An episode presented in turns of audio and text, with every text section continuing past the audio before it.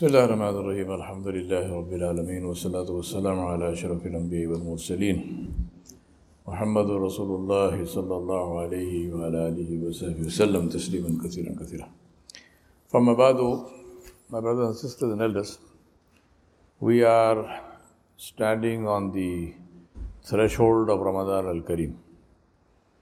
Bismillah ta'ala, we ask Allah subhanahu wa ta'ala to grant us Ramadan al-Kareem in perfect health and iman and plenty of spare time and the tawfiq to use that productively and intensely to earn the pleasure of Allah subhanahu wa ta'ala and not to waste it. Wallahu alam, Allah knows best. Maybe in one day from now or maybe two days from now we will be in Ramadan inshallah. So I thought let me remind myself and you about one extremely, extremely important thing before we enter Ramadan. Right? For example, in this masjid, the plan is that maybe tomorrow, or most likely tomorrow because tomorrow is Jummah also. So before Taraweeh, before Jummah, this masjid will be given a, alhamdulillah, it is clean, but it will be made super clean. So this is the idea, completely clean everything, right? So therefore, we need to do something like that before Ramadan. And that is to clean our hearts. Let us not enter Ramadan with our hearts dirty. Just like you don't want to enter Ramadan with your house dirty or with your masjid dirty, you will make special effort to clean it. Similarly, we need to clean our hearts. What is the meaning of cleaning the heart? Cleaning the heart is to remove from it all grudges, all ill feeling, all bad feeling, all negative feeling, all anger, all hatred for anybody. No matter who did what to us, let us remember that whatever happened to me is less than what happened to Rasulullah. And he forgave those who did it to him. So, what prevents me when I call myself the one of the ummah of Rasulullah that I am unable to do that? Why do I hold a grudge? Holding a grudge, holding anger about somebody, holding negative feeling about somebody is like holding a red hot burning coal in your hand. Who does it burn? You. The other one is sleeping peacefully at home. The one it burns is us. Let me give you, let me tell you two stories. One from the Quran, one from the Sunnah. The story from the Sunnah, narrated by Abdullah ibn Amr ibn al-As, radiallahu anhumah. He was known to be a great Zahid, very, very great worshipper of Allah subhanahu wa ta'ala, frequent fasting, spending the whole night in Salah, and so on and so forth, reading a lot of Quran. Very, very pious individual. He narrates, he said that we were sitting with Rasulullah one day, and he said, Sallallahu Alaihi Wasallam, that a man is going to enter from this door, and he is from the people of Jannah. Now, in one narration, the name is given as Sa'ad bin Abi Waqas anhu, whoever it was. So, this person entered. Second day, same thing, Rasulullah said, a man will enter from this door and he is from the people of Jannah. And the same person entered. And the third day, the same thing happened. Nabi said, a man will enter and he is from the people of Jannah and the same person entered. Now, Abdullah ibn Amr ibn As anhu, became very, very curious. He said, What is this?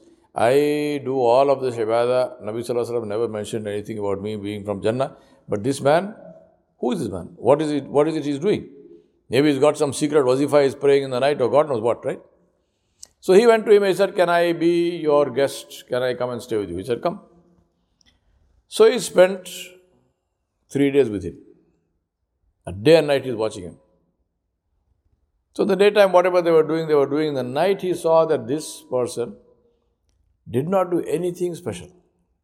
He did what was usual with the Sahaba. They would pray Isha in the masjid with Rasulullah, then they would go home, they would go to sleep. Yeah, they would eat their food or whatever, they would go to sleep, and then in the night they would wake up for tahajjud a little bit, they would pray, and then they would go for Salatul Fajr. Same, same routine, nothing special. Three days passed. At the end of three days, Abdullah ibn Amr ibn As he said to the Sahabi, He said, The reason I came to stay with you is because this is what Rasulullah said. Nabi Sallallahu Alaihi Wasallam gave a bashara to you about you being a person from Jannah. So I wanted to learn from you. I said, Let me see what is it you are doing, which I can also do. But I came and I saw and I did not. Alhamdulillah, your life is good. But what is it special you do? I could not see anything different from what everybody does. This Sahabi said, Wallahu alam, why Rasulullah gave this bashar about me. Alhamdulillah, this is a good thing. But the only thing I do which you could not have seen because I do it inside myself. He said, What is that? He said, Before I go to sleep, I forgive everybody. And during the day, if I have harmed somebody, if I believe I have I have hurt somebody, I seek forgiveness. So I make the, that I do in the day, and in the night I forgive everybody. I settle my accounts. I, my heart is clean. Right? Now, this is so powerful and so pure that Rasulullah gave him the Bashar of Jannah. The reason is that this is the reason why our Ummah today we are divided and scattered all over the world. Because our egos are bigger than our bodies. We are quick to take offense. Uh, we say, how is this person, how can he, this person did not give me the izzat. I am here, I am this great sheikh, I am this elder, I am whatnot, my beard is white, uh, I wear a big turban, and this, this uh, kid here, he does not say salam alaikum to me. Inna lillahi wa inna ilaihi Whose duty is it to say, what is salam alaikum? It is dua, right? So whose duty is it to give dua? For the younger one to give dua to the older one? Or for the older one to give dua to the younger? Which, who, whose, whose job is it? Whose privilege is it? Who gives dua? Elders or youngers? Youngsters. So if you are the elder, really you should be giving dua to others. Say, say salam alaikum. The younger the person, you say salam alaikum. For it is your, it is my privilege. It is my privilege that I must do dua for my children, grandchildren, whoever it is. I mean, uh, not my direct one, but whoever. It is my job. So why do I feel offended? Just think about this. Ask yourself, who am I? I am the one who, when my existence was established, both my mother and father took a shower, they took a bath. Eh? When my existence was established, both my parents took a bath, they took a shower. And when I die, they are going to bathe me, and then they will put me in the cover. When I was born, I had no name. If I had died two days, three days, four days after I, I was born, they would have said, Dr. Anwar Baig's child died. No name. When I die, when I am brought, when my body is brought for the Salatul Janazah, what will they say? Bring the body. They will say, move the body. Will they say, bring uh, our brother Yawar Baig? And put, no, no, no, no, Yawar Baig is gone. Khalas. The name is finished. Bring the body, bring the janaza. Eh? So what, what is this izzah we are looking for? Somebody who's, who was born in Najasat and whose name wasn't there and whose name will disappear the minute I stop breathing, I will have no name. My existence itself is not there. I have izzah. Inna lizzata lillahi jamiyah. Inna lizzata lillahi wa li rasuli jamiyah. I have no izzat. What izzat? I have izzat if Allah, if my Rabb gives me izzat. Not because I demand izzat. So what is this ego? This is what, this is the root cause of all the bad feeling we have with our friends and our brothers. He said this, she said that, they should have done this, this. Inna lillahi wa inna ilayhi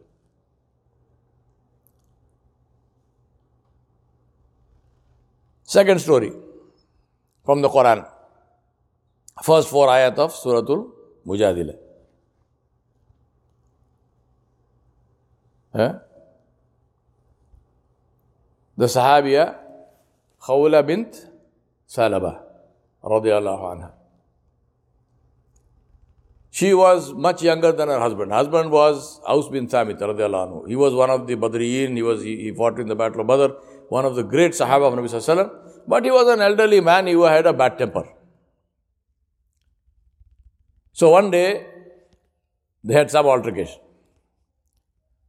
He got angry with his wife and he said to her, they used to have a custom among the Arabs in the days of Jahiliyyah, they used to, they used to have this custom called zihar. So they would say, you are, the, the, man, the man would say to the woman, to the woman, to his wife, you are like the back of my mother. So now she is in limbo. She is neither divorced nor she is not, nor, nor is she, you know, or nor is the, is the marriage correct and horrible thing it was. So he got angry. He said to, he said this to her, you are like the back of my mother. And he walked away. After some time, he came back. And he wanted to have a relationship with her. She said, no way. She said, you are not touching me. You, you said this to me. You are not going to touch me. And I am going to Nabi Sallallahu to complain. And let Allah decide. So she narrated this whole thing. So she said that I went to my friend's house, I borrowed a cloak, I went to Rasulullah. She said, I sat before Rasulullah and I said to him, I told him the story. I said, Ya Rasulullah, this is the story. This husband of mine, and he was her cousin actually. So he said, she said, this was my husband of mine has said this, and I am very upset. So Rasulullah tried to pacify her. He said, you know, uh, cool down, sort of, you know, have ittaqullah, have, have fear of Allah subhanahu wa ta'ala. She said no. She said, yeah, not, not, no, not no to what Nabi was saying, but he said, no, this has to be decided. And then she said, suddenly Rasulullah went like this. He like like as if he is in a daze. And she said, I knew he was receiving wahi because that, that is the state he would be in if he is receiving wahi. She said, when the wahi finished, he revived and he said to me, Khawla, Allah subhanahu wa ta'ala has revealed Quran about you.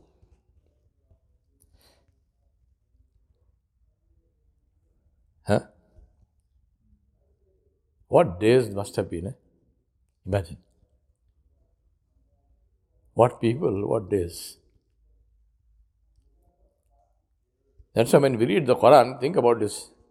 This is the living kalam of Al Hayyul Qayyum. This is Allah Ta'ala speaking, Jalla Jalalu. The Sahaba used to go and tell Nabi Sallallahu their story. And Allah Subhanahu wa Ta'ala would reply. On a side note, Aisha Siddiqa says about the same incident. She says, this lady came, she was talking to Rasulullah. She said, I was in the next room. I very carefully tried to listen to what she was saying. But she spoke so softly because she is speaking to the Nabi alayhi salam. She is speaking with great adab. She said, she spoke so softly, I could not hear what she was saying, but her Rabb Jalla Jalaluhu heard on his arsh above the seventh heaven. Allah subhanahu wa ta'ala revealed the ayat of Surah Al-Mujadila. First ayat Allah subhanahu wa ta'ala said that Allah has heard this lady who was pleading, arguing with you, Ya Muhammad sallallahu alayhi wasallam, and this custom of zihar, Allah subhanahu wa ta'ala forbade it. He said, the mother is the one who bore you, nobody else can be your mother. You can say whatever you want, that is not, that is, Allah subhanahu wa ta'ala does not like this, Allah dislikes this. And then Allah subhanahu wa ta'ala says the punishment, the penalty to escape the punishment, the kafara for this is to release a slave. Now think about the situation. She has come here to complain and Allah subhanahu wa ta'ala is accepting her complaint. Allah subhanahu wa ta'ala is saying she has a right. Yes, she is correct. No, her husband is wrong and husband will be punished. Yeah? How happy she should be. And she should say, good, very good. Let him get it in the neck. Eh? So, Allah, Nabi Sallallahu said, so tell your husband, release a slave. What does she say? She said, Ya Rasulullah. He has no money. He has no slaves. How can he release a slave? Then Nabi Sallallahu says, then Allah subhanahu wa ta'ala says, fast for 60 days. Continuously, consecutively. She said, Ya Rasulullah, he's an old man. Huh? See the heart. See the heart. All the anger she had gone, for us, finished. Did at this point, did Aus bin Samit apologize to her? Did he come and say, I'm very sorry? No, he is not there at all. He said what he had to say, he was he is in his house. She is here with Nabi Sallallahu Alaihi. He did not apologize to her, nothing. Does he regret what he said? We don't know. Just the fact that this husband of mine, he said what he had to say, now he is in trouble. See the heart. All her anger is gone. Yeah, Rasulullah, he doesn't know. How can he fast? He is an old man. He cannot fast for 60 days. Nabi said, Allah subhanahu wa ta'ala said, then feed 60 people. She said, Yeah, Rasulullah, he has no money. How will he feed 60 people? Now see the, see the Nabi alayhi salam. Eh? See his heart. He said, I have one farak of dates. 60 people was, was supposed to be fed by one wasak of dates, they, whatever measure it was. Nabi Sallallahu said, I've got half of that, so I will give you half. Ajib, here is a here is a dispute between two people not related to Sallallahu Why, why is the Prophet Sallallahu spending his money to pay off somebody's debt? He said, I will give half. What does she say? She says, Ya Rasulullah, I have farak of dates myself. I have got half of the, I will give this. She goes to complain about her husband. And she is paying his fine. Huh? What happened to these hearts? How did we inherit hearts like ours?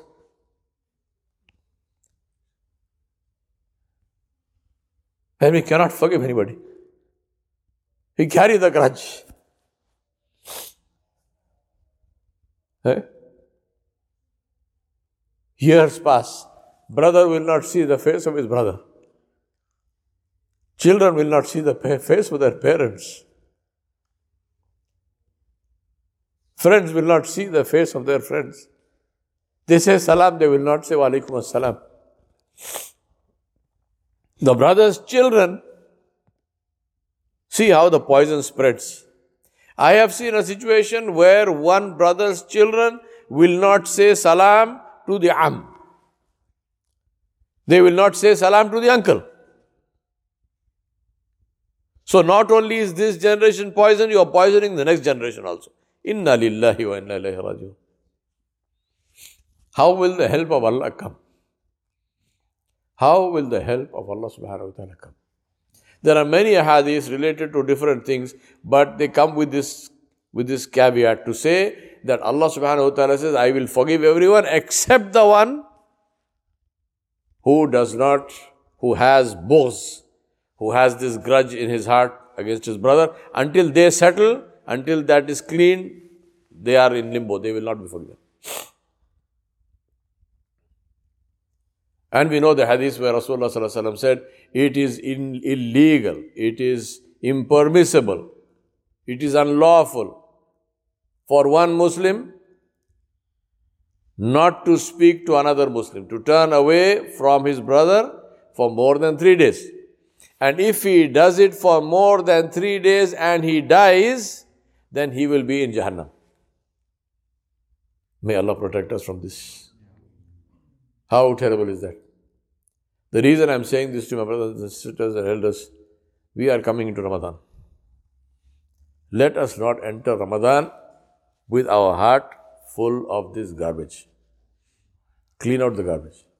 Whatever it is, remember whatever anyone did to you is less than what they did to the Prophet Nobody stoned you, nobody brought the entrails of a camel and put it on your neck. Nobody maligned you, nobody character assassinated you, nobody killed your children, nobody killed the closest and dearest friends of yours. None of this happened to any of us. Yes, may Allah protect us. At the most, somebody was so called disrespectful to what? Somebody was disrespectful to a drop of sperm. Somebody was disrespectful to, like Sheikh says, a moving toilet. That's a nice uh, simile, right? Who are you? I'm a moving toilet. La hawla wa la quwwata illa billah. Seriously. Please clean your hearts. Clean your hearts. And whoever you know in the community who is carrying a grudge against somebody, please go talk to them. Most welcome. Send them this, this recording which will come to you. If they not forgive you, you ask them to. If they don't for, forgive you, you ask them to forgive you. You ask them. It doesn't matter. I'm not saying you have to ask them every day. At least one time you ask them.